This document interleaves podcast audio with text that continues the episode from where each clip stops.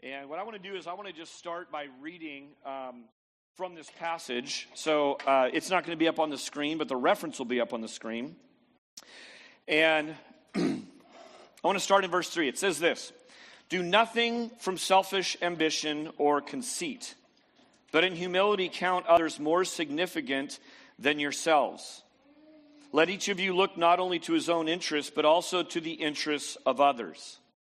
Have this mind among yourselves, which is yours in Christ Jesus. Now, listen to this description. He goes on to talk about our Lord Jesus Christ, who, though he was in the form of God, did not count equality with God a thing to be grasped, but emptied himself by taking the form of a servant, being born in the likeness of men. And being found in human form, he humbled himself by becoming obedient to the point of death, even death on a cross.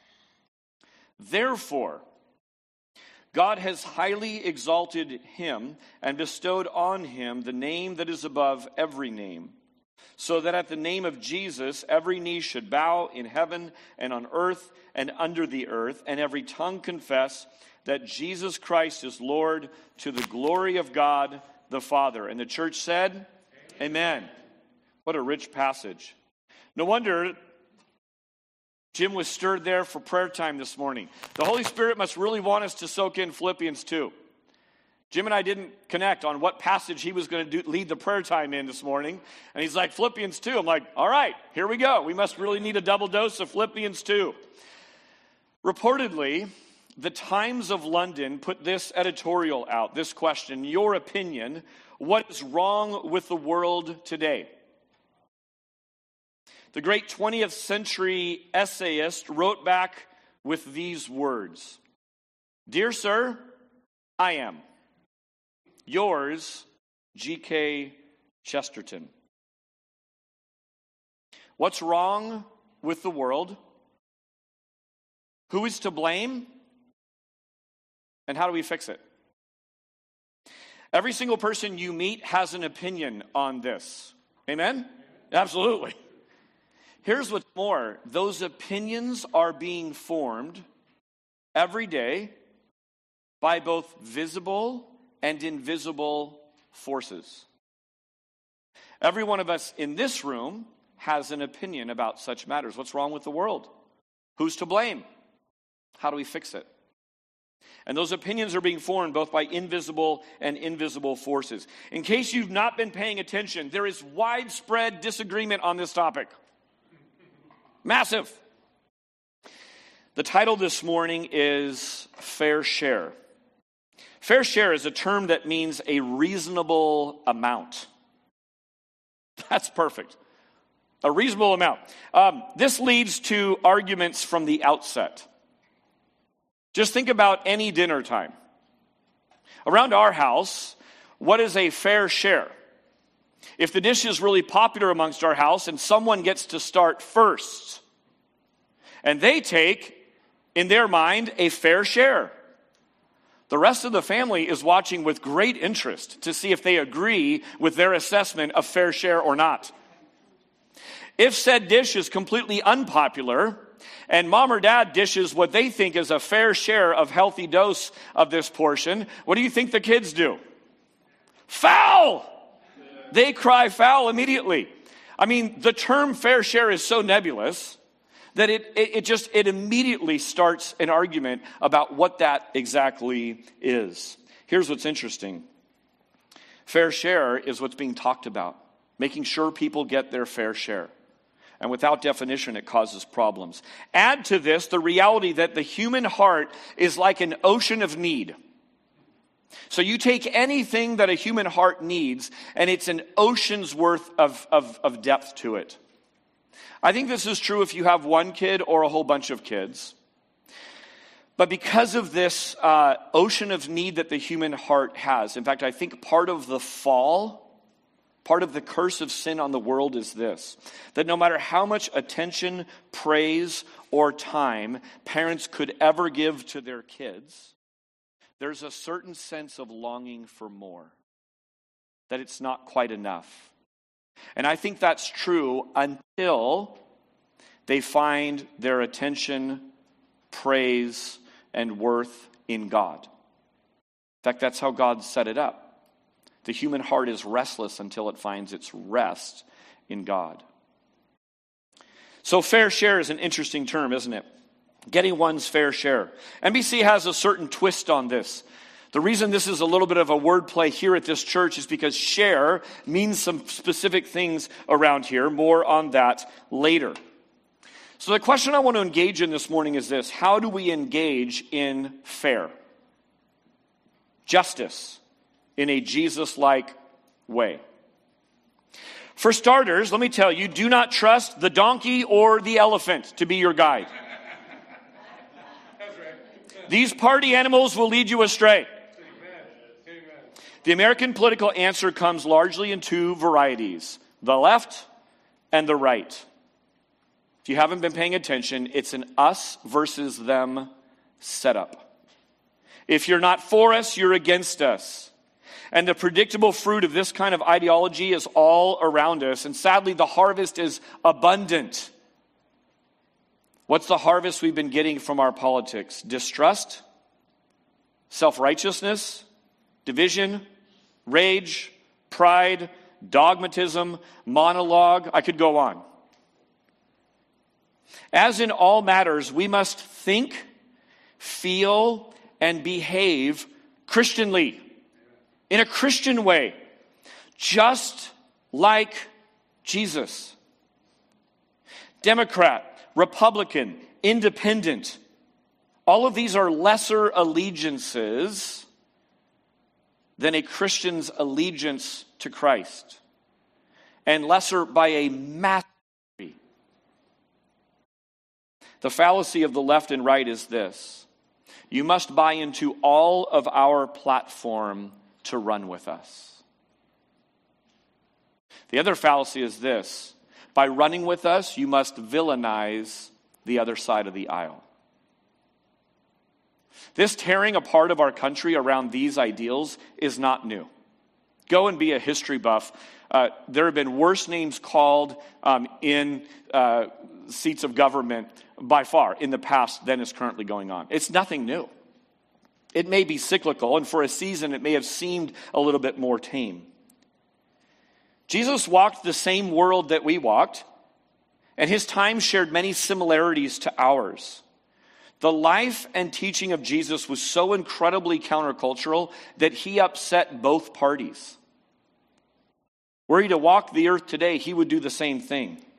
The kingdom that Jesus announced and lived critiques and exposes the lesser kingdoms that are being built by temporary kings and queens.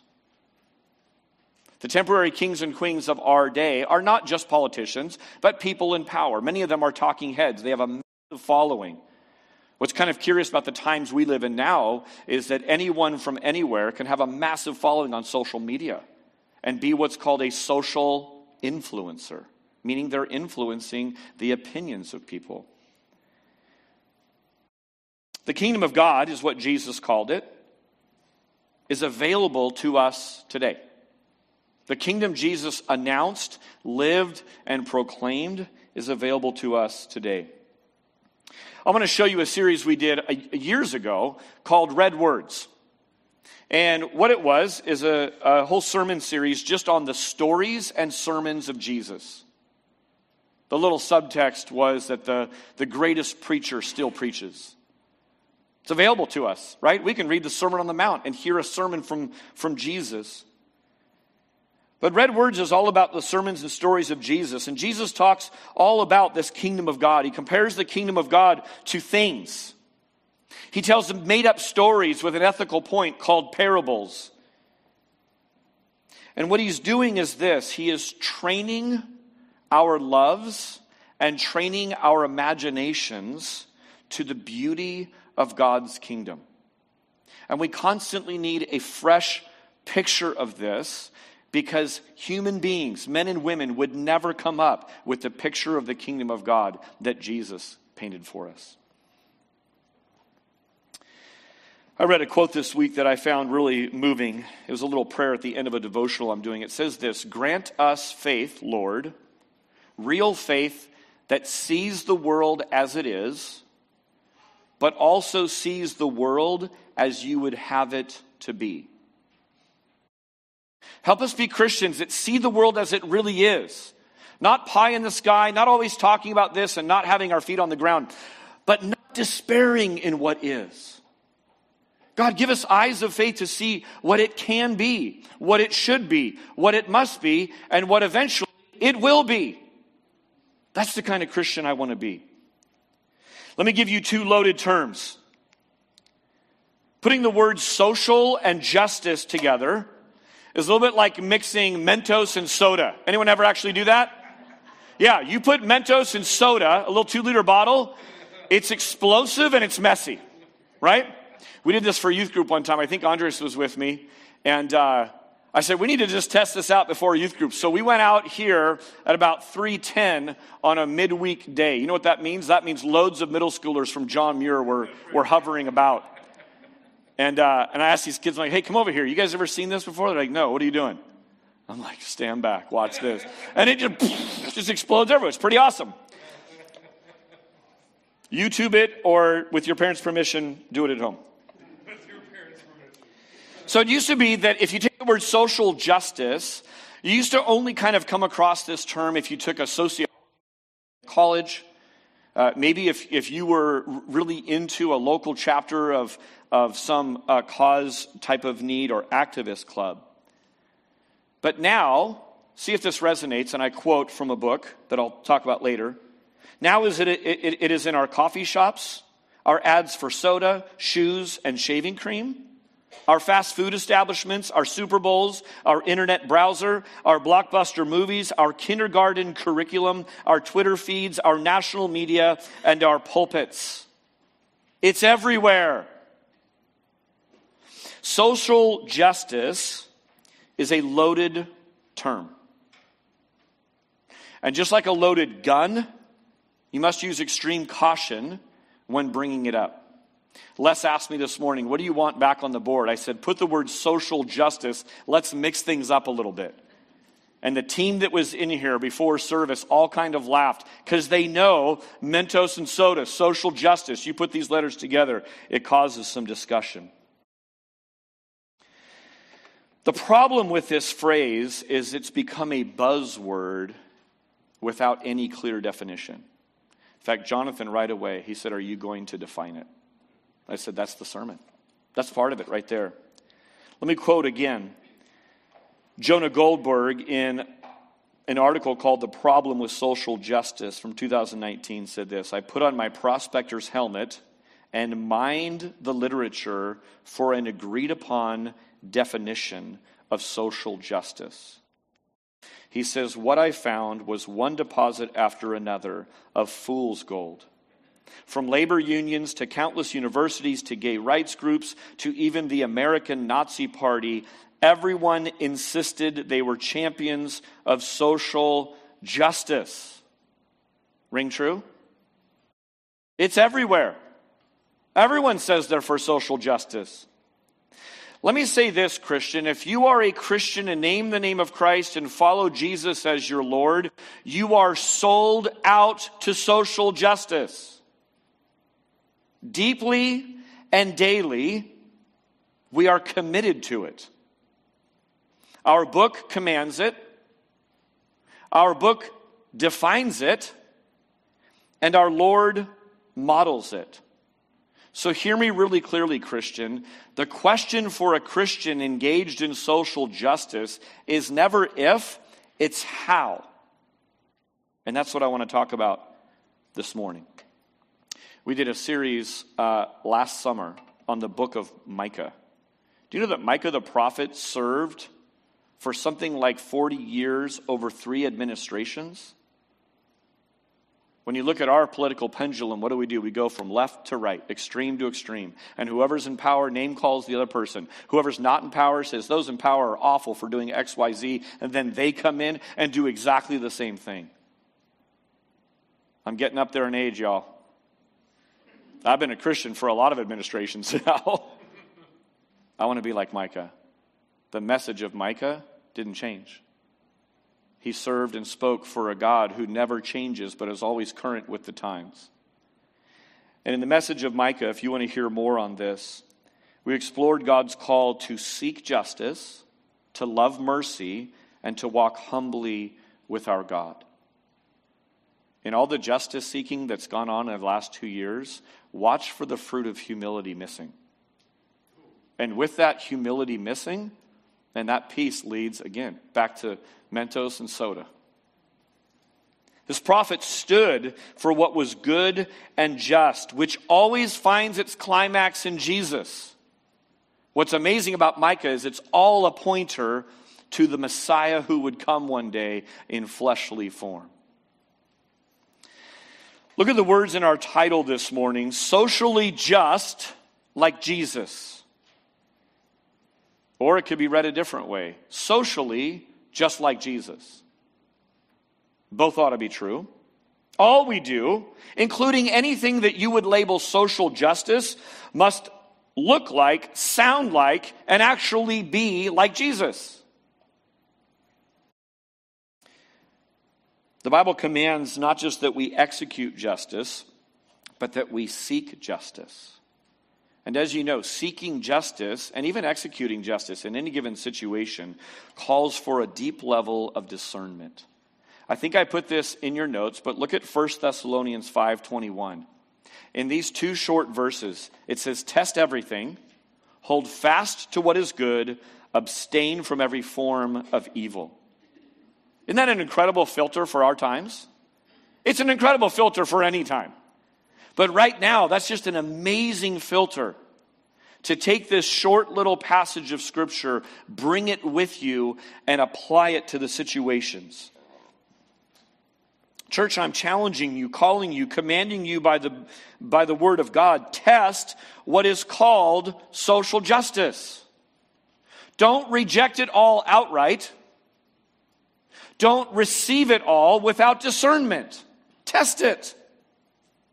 Because not everyone means the same thing. Back to our questions What is wrong with the world? Who's to blame? And how do we fix it?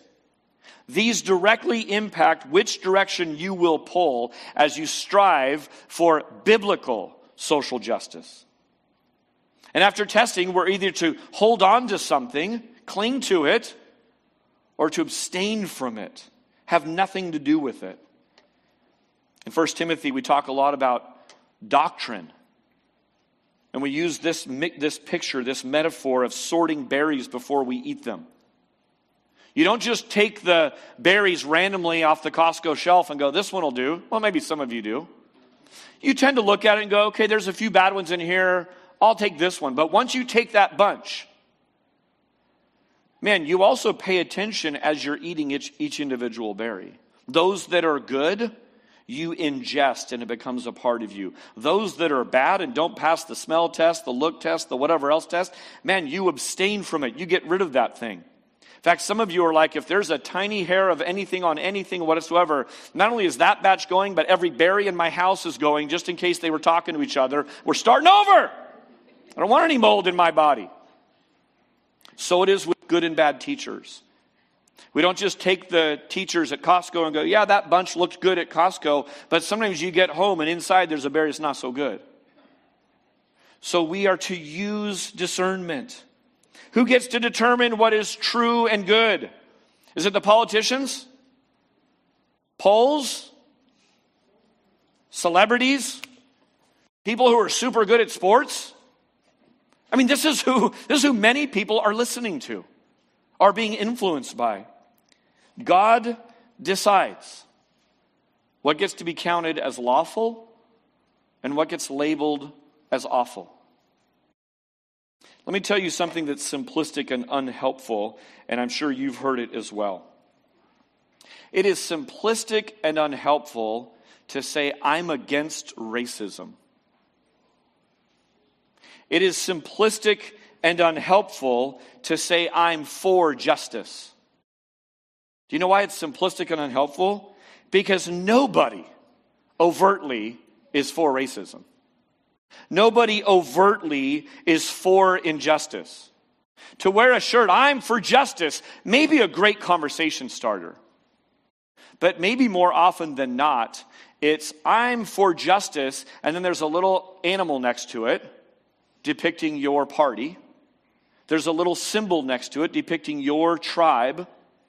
And it seems to indicate by implication if you're not with this tribe, you are what? You're for injustice. We won't really do this, but you take any crowd. Say, anyone here for racism? Anyone? Who raises their hand? The smart aleck. Right? I might have raised my hand. Yeah, me. Anyone for injustice? Just looking for a world full of injustice. No one. Simplistic and, unhelp, and, and, and unhelpful. What we mean, what we mean by justice is where the rub is, right? The way we act is the problem. And this always involves worldview. So if people don't dig into the deeper assumptions on which opinions are built, that's the lens of worldview, then what happens is we all just keep talking past one another. Meaning completely different things, even using sometimes similar terminology. Let me recommend a book to you. There's a book called Confronting Injustice Without Compromising the Truth. And basically, through this book, it gets a little bit academic, maybe at times. It's a little bit thick and weighty, but it's really practical and it asks 12 questions as you engage in social justice from a Christian perspective. Dynamite book, I would highly recommend it to you. I have a paper copy in my library. I'm happy to loan it out. Um, but in it, the author lays out two distinct categories of social justice. And what he does, he just labels them A and B. Basically says this that from a Christian worldview and from Christian convictions, the early Christians, 300 AD, are reclaiming babies who've been left at the dump in Rome. Unwanted, uh, unwanted or wanted, the father had the legal right. State sanctioned child abuse in the ultimate form. Discard the baby if you don't want it. Christian said, Not on my watch. From Christian conviction, they engage in what this author labels social justice A. Move on to William Wilberforce and his lifelong pursuit to abolish slavery in England. Come across our side of the pond and bring Frederick Douglass and Harriet Tubman. In Nazi Germany, Dietrich Bonhoeffer right? Who during World War II, um, under Christian conviction, fought against that. But it's not just in ancient things. How about describing the work of World Vision, International Justice Mission, City Impact up in the Tenderloin district of San Francisco? Social justice is a distinctly Christian ideal. Yet, many have the term social justice describing some very non Christian and some distinctly anti Christian activities. This is what he labels social justice B. Social justice B is the banner waving over violence loving Antifa crowds. School classrooms that are touting it a safe place so long as you adhere to its doctrine, as well as movements that, according to their website, are set to disrupt the Western prescribed nuclear family structure, and much more. This all gets really hard to sort out, especially when good and bad are sort of mixed in together. Church, I implore you, keep close to the scripture. Over these last two years, I have been repeatedly astounded at the Word of God being so incredibly precise to divide truth from error. I pray you continue to be astounded as well. The Word of God is ever relevant, but I think in these past two years, it has proven just a clear sound, note above all the noise and din. So, social justice is a loaded term, it's everywhere. Another word that's loaded as well, but only here, is the word share. Now, you go out into you know, your Easter celebration with extended family, and they're like, don't bring up the word share. No one will say that. It's not a loaded term outside of here, but it's a loaded term here. But unlike a loaded gun, share around here is like a loaded pinata. Okay? You get into the word share and just good comes raining down on you. Let me explain. We use this little visual metaphor of what a Christian, what Christian discipleship looks like. We see this play button everywhere. And you see worship up in the upper left corner. That's beginning a relationship with God. That's where it all starts. Jesus said, You must be born again. Are we all born image bearers of God? Yes. Are we all born children of God? No. Because of sin, we're separated. Jesus says, You must be born again. Dan did a great job last week as a street preacher. He does this, but we do this in the office, around our uh, places we live, around our workplaces, just because we care about people. We talk about turning from a life of sin and trusting in the life of Jesus. So that's worship. And God doesn't cause us to born again and leave us orphans. He causes us to be born again and puts us in a family. You know who that is? It's the church. That's where the word community comes in. So we begin by being born again. We're, we're placed in a community of believers, and worship and community have a point. What's the point? It's to share. This was already prayed this morning during corporate prayer. We were blessed to be a blessing. God says, Israel, I'm going to pick you out of nobody, not because you're so great, but because I'm so great. And I'm going to show off my power and love for humanity by raising you up as a nation, blessing you way more than anyone can fathom. And it is intended that you would be a blessing to the nations, to the whole world. It's going to come through you. The New Testament variant of that is us, Christians. God blessing you to be a blessing to our neighborhood. So, share around here means two really distinct things. It means quite simply evangelism, share your faith, share the gospel. And it means being a generous steward of all that we have been entrusted. What this morning is, is part two of a two week series on share. Last week, Dan talked very specifically about sharing the gospel. That's a big part of it. A second part of it is sharing your life, sharing your stuff, sharing your gifts, sharing your experience for the benefit of others. What's our passage today? Do nothing from selfishness or vain conceit. Isn't that an incredible filter?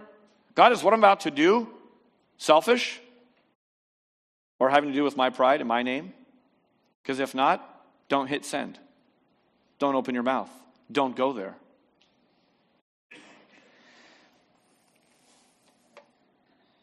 Let me show you a slide. Made me laugh. I was, I was reviewing some things we've talked about years and years and years ago. Being a generous steward of all that you've been entrusted means this it will look distinct to you personally. Whatever God has given you, whatever God has entrusted you, you be a generous steward because you're not an owner. Once we get that in our heads, we don't own our kids, we don't own our gifts we really don't even own our wealth and the things we, that the state says we own, like our cars. We see all of life as a gift and that we're stewards of it. And we're called to be faithful, just like Jesus. 1 Corinthians 4 7. What do you have that you did not receive? If you then received it, why do you boast as if you did not receive it? So, how do I move forward in sharing in engaging in social justice when there's so much need. Let me have you think about the words unintended consequences for a second. Sometimes the effort toward good leads to bad.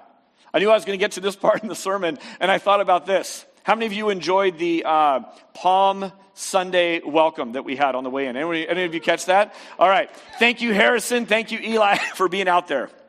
Here's what's funny it may be a hard sell to get you to come back next week. if you know the story, Jesus had palm branches waving on the way into Jerusalem, and it didn't go so well. Seven, seven days later, he's dead. That same crowd turned on him. So please come back. We're not going to have a different kind of biblically accurate welcome for you next Sunday. That might be an unintended consequence of waving palm branches on the way in. The Bible is a really big book, and it's possible for well meaning Christians to inadvertently use guilt and shame to motivate people toward action.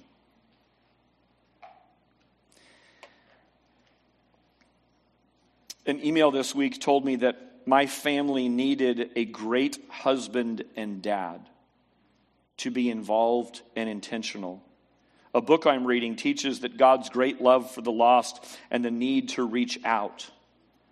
A conference ad informed me that my growth as a leader was needed for the health of our church as a pastor. And you go to the grocery store and there's store and there's a question, do you want to help the needy children? Yes or no? And I'm like, go back to paper or plastic question. That was easier. I mean, really, do I want to help the children? Yes or no? Of course I do, but I don't know if I want to help them here in this way. Here's what I'm getting at. Add to all of this the Bible, the Bible uh, being able to back all these ministries, all these global initiatives, all of these things that ought to be going on. And then Christians can, be, can be really great at being obligated to more. Ever notice that? We can just get sucked into a vortex of, of ought to be doing, ought to, should, more, all that stuff. Here's the un, unintended consequence that we can end up with exhausted, beat up, confused Christians. Do that long enough, and some of you, this is your story. I may have come to you and said, Hey, let's get you involved with your spiritual gift. Let's get you involved serving here and an immediate wall goes up. And as you let me in and are vulnerable, you say, I've had such bad experiences engaging in trying to be, as the scriptures say, selfless with my time. And I just got taken advantage of. I got used. I got burned out. I was never encouraged. Whatever. I want to acknowledge all of that's real and all of that happens. So, with so much need, we can become paralyzed. Look at the screen for a second. We have to do something is a really uh, common kind of phrase that you hear. And what happens is the latest thing uh, is Ukraine, but just move back on a time frame. Look back on what people have changed their social uh, media cover pic to, right? There's just an ongoing onslaught of, of need and the latest crisis and the latest thing. And there's a certain sense of people saying, we have to do something because you can't sit by and see atrocities go on. But we have to do something is a really powerless phrase. It also lets you off the hook. To love everyone is to love precisely no one. Jesus leads us further along beyond loving from a distance. Watch the screen for a second. You move a couple of words from we have to do something to I have something to do. That's incredibly powerful. Loving the whole world, world peace, justice for all. Man, easy to like, easy to heart, right? Hard to do. So, what if we just start with what my lane is, what my calling is, getting a sense of, I was made for this. I've got experiences and giftings and resources that can immediately move toward this. If you look at a summary of Jesus' life and mission, it's the word servant. From our passage today, he emptied himself by taking the form of a servant. Here's what's really powerful. If you look at verse 5 of our passage, it's not just that Jesus is a servant, it's that that is ours in Christ. Have this mind among yourselves, which is yours in Christ Jesus.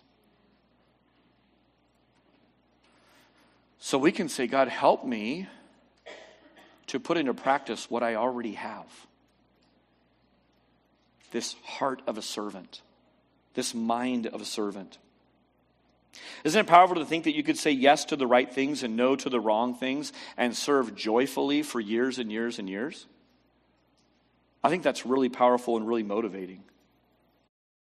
We did a series called Greater Than, and some of you remember this, but if you were to take your arms and wrap it around a beach ball, most of us care about a beach ball sized worth of stuff. It's pretty big. We can't even quite close our arms because the beach ball is pretty big.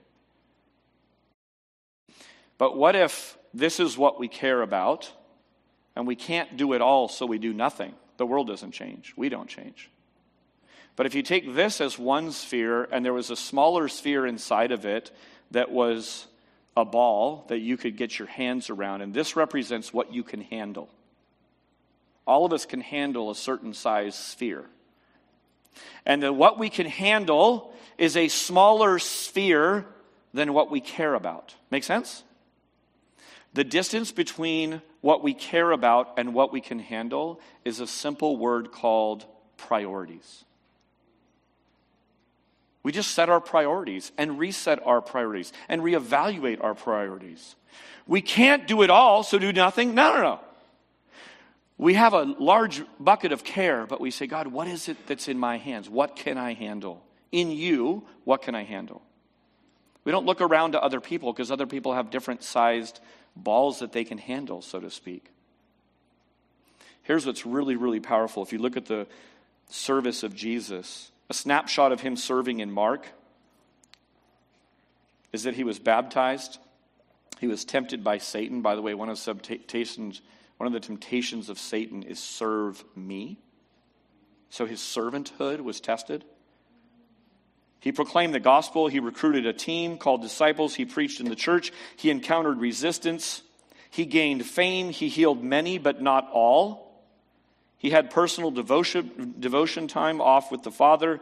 He had demands and expectations placed on him. He disappointed people and moved on resolutely with his mission. Guess what? I'm not out of Mark chapter 1. Mark 137 says this, everyone is looking for you. Subtext, demands, expectations. But you know what? Jesus didn't do it all. Jesus knew his lane. He knew what he was here for. He left people unhealed. Think about that. He left needs unmet. I think every town he left, he left them disappointed. So hear me really clearly, Christian. Setting your priorities around social justice, setting your priorities around God, what is it that in you I can handle, I'm supposed to handle, means disappointing people. It means choices.